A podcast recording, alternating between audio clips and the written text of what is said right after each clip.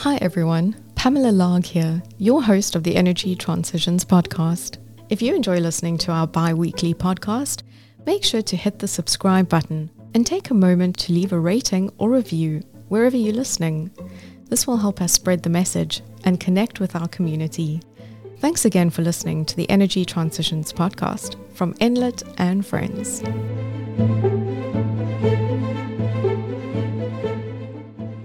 Europe needs to reform its electricity market design to ensure we have enough flexible balancing capacity to support our renewable energy targets. This was one of the findings of a new study by Wärtsilä, which suggests critical measures must be introduced to attract investments into flexible power and deliver an affordable and reliable transition to net zero power systems.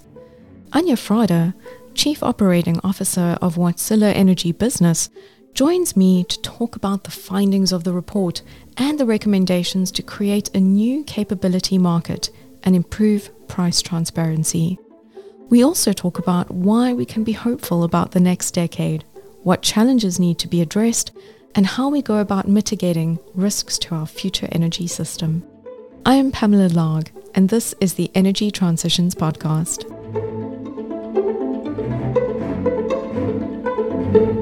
Anja, thank you so much for joining us today. The report that Wärtsilä's released, it talks quite clearly about the fact that Europe's energy market is not really functioning as it should, specifically on the flexibility side, where there is insufficient capacity.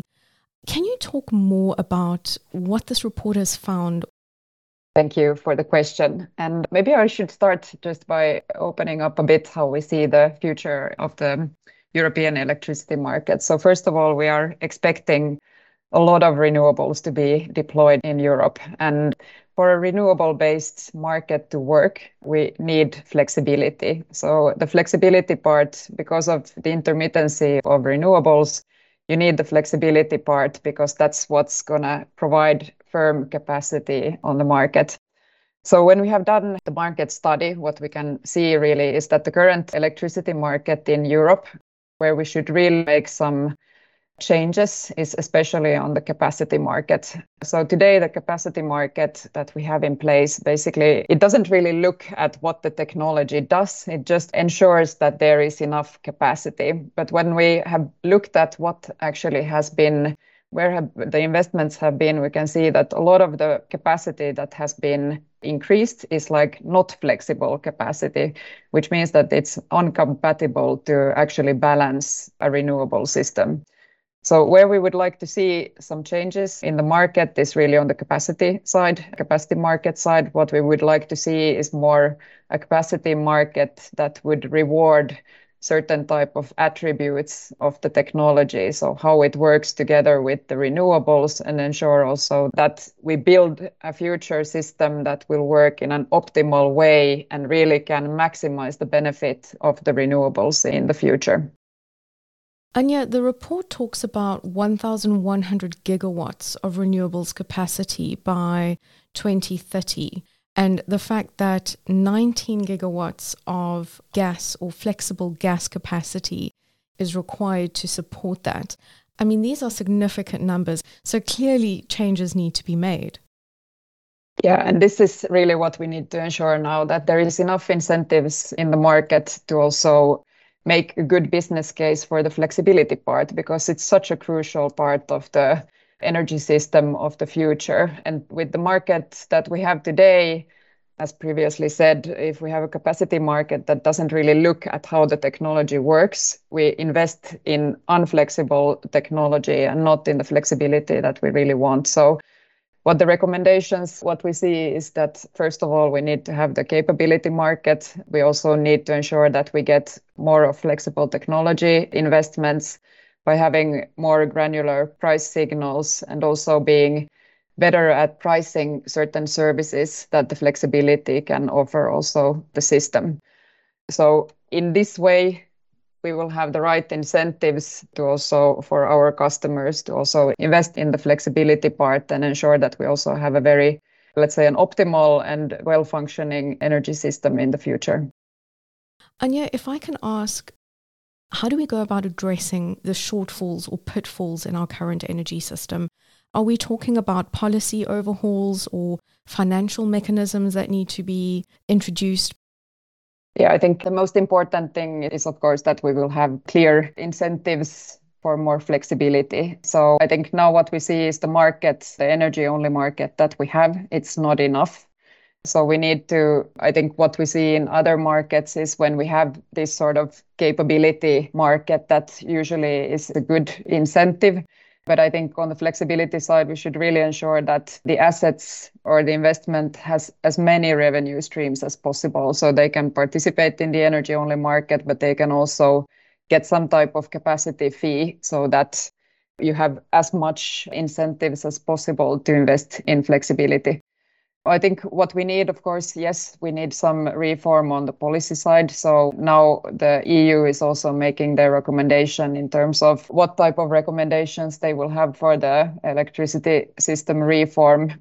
I think based on what I've heard, it's not going to be a reform, more like some smaller changes. But that's a start. I think where we really should put focus is on the capability market and also on price signals. So have better understanding of more localized areas as well, where the investment should be put and have more like granular pricing in different locations.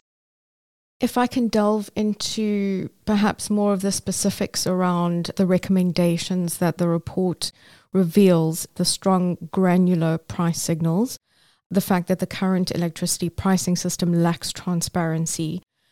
And also, you mentioned specifically a technology agnostic regulatory framework. Can you explain to our listeners a little bit more about what you mean by that? So, basically, the technology agnostic framework is the capability market. So, when we think about flexible technology today, what we mean especially is technology that it has certain attributes. So basically, what we want to achieve is this energy system that really maximizes the utilization of renewables. And how do we do that? It's by having a flexible technology that we call balancing, which can really balance the profile of the renewables. So it can basically react in seconds or minutes to the renewable generation. So with the flexibility, for example, you can ramp up or ramp down the technology in a matter of minutes. So basically, you can avoid running the asset if it's not necessary because there is renewables. This is what the inflexible assets are not able to do. So when we talk about inflexible assets, it's, for example, coal, it's nuclear, it's big gas turbines. So they are not basically able to adjust their load very quickly. So if, for example, all of a sudden there would be a lot of renewable generation, it would take them, you know, half an hour up to an hour up to a day to even close down. And that, of course, we should try to avoid. So if we think about, for example, a big gas turbine plant, what happens basically is the renewables get curtailed. So the renewable, which is basically free electricity almost would not be utilized. And then instead you'd run these big plants which are burning a lot of fossil fuel which is expensive especially in these days. So that's why we would like to now ensure with the market reform also that we really put focus on looking at what it's technology agnostic, but really looking at what the technology can do so that we build again this future in as flexible way as possible so that we can really optimize the electricity production. What's interesting to note is the important role that gas will play in the foreseeable future in our energy mix because clearly this is how we provide the flexibility that our system needs. Yeah, I think what we see on the gas utilization is gas is really a transition fuel for the future. So even it doesn't sound logical, but really gas will enable us to move to a much more renewable system because of the flexibility that it provides. So from my point of view, yes, gas will have a very critical role, especially now in this decade, to ensure that we have the firm, flexible capacity. But then what we should really aim at is to build out and invest in the renewable capacity. And then the gas-based plants will start running less the more renewables we have. And then when we have the availability of sustainable fuels, then we can also convert the existing plants that we have to start using also sustainable fuels. So I think it's really it's a pathway, the energy transition. So here as well, I think the really good thing is that if you make an investment today in a gas-based flexible power plant, that same plant 10 years from now can be used with sustainable fuels and actually be carbon neutral or carbon free. Are you seeing a greater uptake in these new technologies within gas plants where the market is really starting to embrace sustainable fuels? I think we are, of course, at the very beginning of the transformation. I think where we see maybe more uptake is actually on the sectors where there is less choice. So usually you talk about the hard to abate sector. So I think if they want to, like industries that want to decarbonize, their only option, for example, in steel will be to use hydrogen. So I think these will be the primary groups where we will see the uptake on sustainable fuels. But I think we see a lot of interests from the customers. I think especially in Europe and the US usually are the front runners. So there is a lot of discussion and talk about the hydrogen readiness. We also have been working with some customers on pilot plants to use hydrogen blends in our plants and more than on our marine side of the business, there is a big interest on methanol, especially, but also ammonia. So I think clearly there is interest from our customers, but I think it will take a bit of time still before we see like 100% sustainable fuels in use at the larger scale. But I think people are already looking ahead and preparing for the future. I did want to circle back to energy storage, which plays a really important role in our future energy system. Do we have enough projects in the pipeline and gigawatt hours available to support our decarbonisation journey? Well, we have seen the demand rise on the energy storage side exponentially during the last, let's say, three to four years. So there is a lot of demand. Actually, I think from a supply chain point of view, I think there are from a battery side, I would say it's quite okay. But now I think we are seeing more supply chain constraints on other equipment like inverters, etc. So, but I think the demand for energy storage has really gone up still with the introduction of the Inflation Reduction Act in the US and also Repower EU. That has really given an even more bigger boost to the already growing demand. So I think we are seeing at least a good demand situation from our side. So I think there will be a lot of energy storage capacity in this decade, that's for sure. One thing you did say in an article you wrote towards the end of last year was that the perils of business as usual are becoming clear. You were talking specifically about the path to net zero, and I think it's so well said because business as usual isn't going to get us where we need to be. In the context of that, I want to ask you what are you most hopeful about in the coming decade? Where do you think some of the biggest challenges lie? And what do we need to change to really get us to where we need to be? That's quite a, a long three part question, but I'm really keen to get your insights on this.